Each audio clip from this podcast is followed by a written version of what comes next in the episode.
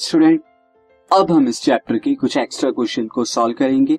So see the first question question is imagine you are sitting in a chamber with your back at one this is wall मैं इसे लिख देता हूँ। This is wall यानी आपकी जो back है, उस वो एक वॉल की तरफ़ है और आपका जो फेस है, वो दूसरी वॉल की तरफ़ an electric beam moving horizontally from back wall towards the front wall एक electric beam so you can see this electric beam यहाँ से इस तरह से जो है आपकी बैक वॉल से फ्रंट वॉल की तरफ़ जाता है। Is deflected by a strong magnetic field at your right side आपके राइट right साइड में एक मैग्नेटिक फ़ील्ड है। दिस फोर्स इससे की वजह से ये क्या हो जाता है? ये डिफ्लेक्ट हो जाता है। दिस इज़ गॉट डिफ्लेक्ट ये डिफ्लेक्ट हो जाता है यहाँ पे स्टूडेंट दिस इस तरह से डिफ्लेक्ट हो गया। सो so, आपको यहाँ पर जो बताना है what is the direction of magnetic field magnetic field की डायरेक्शन क्या ये बताना। सो so, यहाँ पर जो स्टूडेंट कॉन्सेप्ट आ रहे हैं एक तो इलेक्ट्रिक बीम है तो इलेक्ट्रिक बीम यहाँ पे इलेक्ट्रॉन वॉल जो वॉल की तरफ़ जा रहे हैं इलेक्ट्रॉन आगे की तरफ़।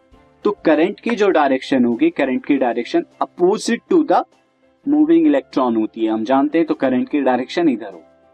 दूसरी तरफ़ अगर हम देखें फोर्स की डायरेक्शन ये नीचे की तरफ़ है तो यहाँ पे फ्लैमिंग लेफ़्ट हैंड रूल का यूज़ करेंगे और फ्लैमिंग लेफ़्ट हैंड रूल के अकॉर्डिंग अगर हम देखेंगे तो अगर करंट की डायरेक्शन क्या है, यहाँ पर बैक वॉल की तरफ़ होगी एंड यहाँ पर इलेक्ट्रॉन जो फोर्स है, वो क्या जा रही है, नीचे की तरफ़ जा रही है तो फ्लैमिंग लेफ़्ट हैंड के अकॉर्डिंग अगर मैं यहाँ पे आपको दिखाऊँ इस तरह से तो ये हमारी करंट की डायरेक्शन ये फोर्स की डायरेक्शन तो ये हमारी क्या हो जाएगी दिस इज़ ये मैग्नेटिक फ़ील्ड की डायरेक्शन होगी इनवर्ड दिस वन यहाँ पे हम देखेंगे since see for the direction of the magnetic field we apply Fleming left hand rule Fleming left hand rule क्या बताता है?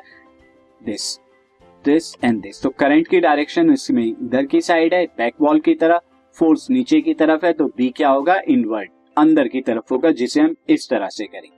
So according to the rule the direction of B will be inwards this is inward, ये क्या है? Inward है। मैं इसे ठीक कर देता हूँ स्टूडेंट इन वर्ड्स तो ये इनवर्ड्स इन वर्ड्स और इनवर्ड्स के लिए हम किस तरह का सिंबल यूज़ करते हैं? ये सिंबल यूज़ करते हैं।